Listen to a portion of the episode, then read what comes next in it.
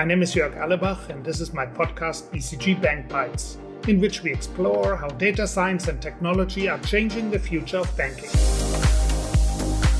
You are listening to episode 6. In this episode, I want to explore the point of view that those banks which continue to cling to traditional banking models are standing at the precipice. In order to survive and remain relevant, these banks need to change fundamentally and transform from product verticals to customer centrals. Personalized offerings, led by deep customer insights, as well as speed and agility of adoption, are of the essence to build back meaningful engagement with customers. Technology is advancing rapidly and is changing almost every aspect of our lives. How we travel from place A to place B, how we keep in touch with our friends and family, how we shop, school our kids, and spend our leisure time are evolving every day. A key factor driving change is the coming of age of artificial intelligence. Automated programs are already able to analyze vast amounts of consumer information, carry out complex tasks to create deep personal and human experience across consumer moments and channels, across purchase and usage events. Automatic turning on of lights as our front doors open, shopping apps that allow us to realistically visualize a new look, or voice assistants reminding us of our drugstore shopping list when we are in the vicinity. These are experiences that we are getting used to living every day. Banking is not an exception to the trend towards tailor made experiences. People are already used to technology making their lives easier, and they now expect the same level of sophisticated, immediate, and personalized interactions from their banks.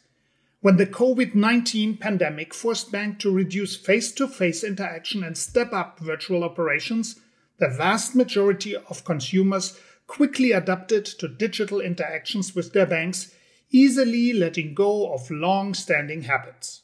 Technology driven challengers in the market are taking advantage of this trend and challenging banks on their own home turf. Across industries, the imagination of challengers are getting bigger and bolder fired on by the ability to execute.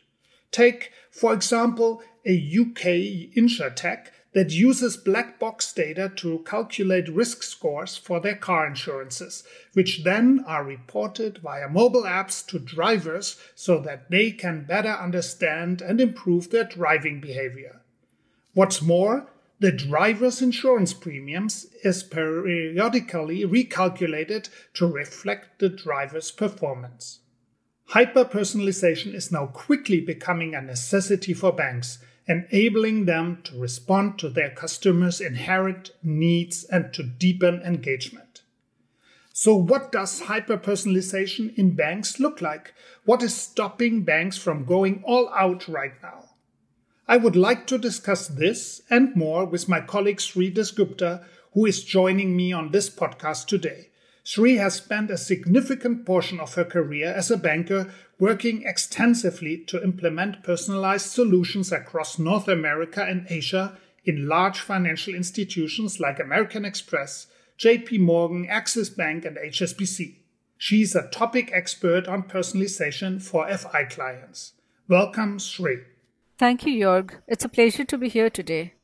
Going back to the original question, what is hyper personalized banking to you? Your hyper personalization to me is a process that ensures that each interaction a customer has with her bank is individualized to her preference and convenience.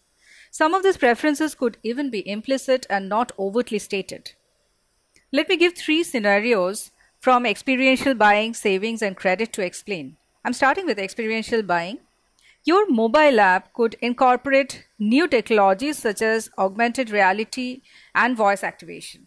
You would be able to point your phone to a car you're planning to buy, and at your voice command, your bank would be able to advise you on total possible monthly expenses, including installment amount, maintenance, and fuel outflows, given your commute pattern. Savings. You share your savings goal with your bank.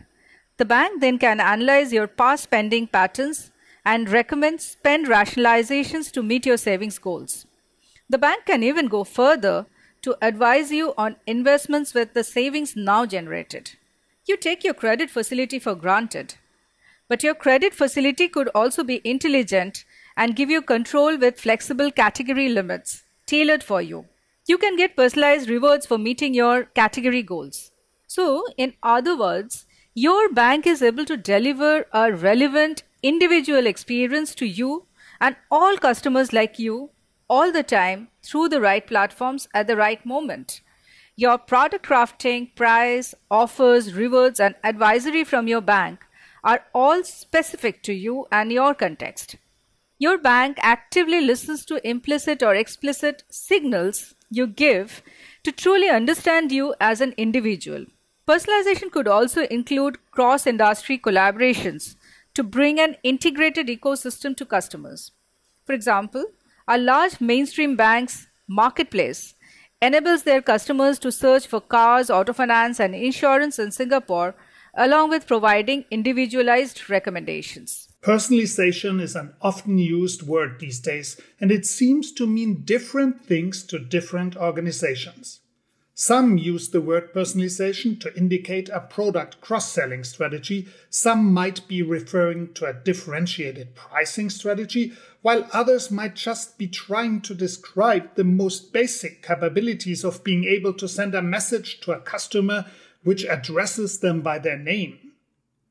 What is, then, the full scope of what personalization is and what it is not? Well, First of all, let me start by saying that all of this mentioned are different components of personalization, but they do not make the whole. Personalization involves a comprehensive orchestration of all interactions of a bank with its customers throughout customer lifecycle. The bank intervention can sometimes be in the form of a product offer, but will often go beyond to include handholding through a banking journey or even connecting a customer to an ecosystem. The starting point is creating a 360 view of your customers.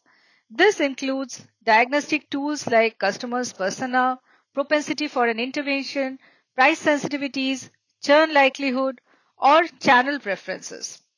We call this customer DNA. DNA guides the creation of appropriate bank action library. Now, Jörg, there are many organizations who have pricing practices or churn prevention strategies. However, if executed in silos, they tend to take away from the overall customer experience through contradictory signals.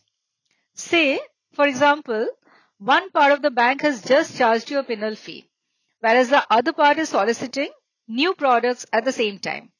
And this is exactly why a customer level orchestration is super important. The messaging and media needs to be personalized as well. Say customer John prefers short summary messages on mobile app, whereas customer Emma wants to understand any program in detail. So for Emma, you would be sending the content on an email or guide her to an appropriate page in the website. An efficient marketing tech stack ensures this. The starting point is developing the ability to see your customers as individuals first. That sounds intuitive. What then is preventing so many banks from embracing hyper-personalization at scale? I would say two things mostly. First, not all banks are harnessing the building blocks of hyper-personalization well. Customer data held by banks is a potential gold mine, but is still proving hard to access and stitch together due to legacy technology and platforms. Secondly, most banks are not able to place customers at the center of their actions. Banks tend to focus more on selling products rather than addressing customer needs. This is an outcome of siloed departments within banks, each with their individual product centric goals. You mentioned building blocks of hyperpersonalization. What are they? How can banks initiate this journey? There are three main building blocks for personalization customer DNA view, action library, and a marketing tech stack for execution of actions via different channels. We spoke about customer DNA being the starting point. For organizations which do not have a unified customer DNA already, this sounds more daunting than it is in practice. A large quantity of very old legacy data may not at all be useful to throw light on today's customers' context. So, banks need not spend a lot of time and energy trying to convert old documents into data. It will be much more meaningful to start using behavioral data from a recent time point. The whole stack can be built in phases. This needs to be complemented by a customer engagement engine that reads into customers' behavior, interprets intentions, and matches an appropriate action curriculum. This is then served to the customer using an organization's marketing tech stack. It is even better if the marketing tech stack has an ability to capture back customer feedback or run experimentations. That provides great information on adaptive learning. Often, the hardest part is getting started.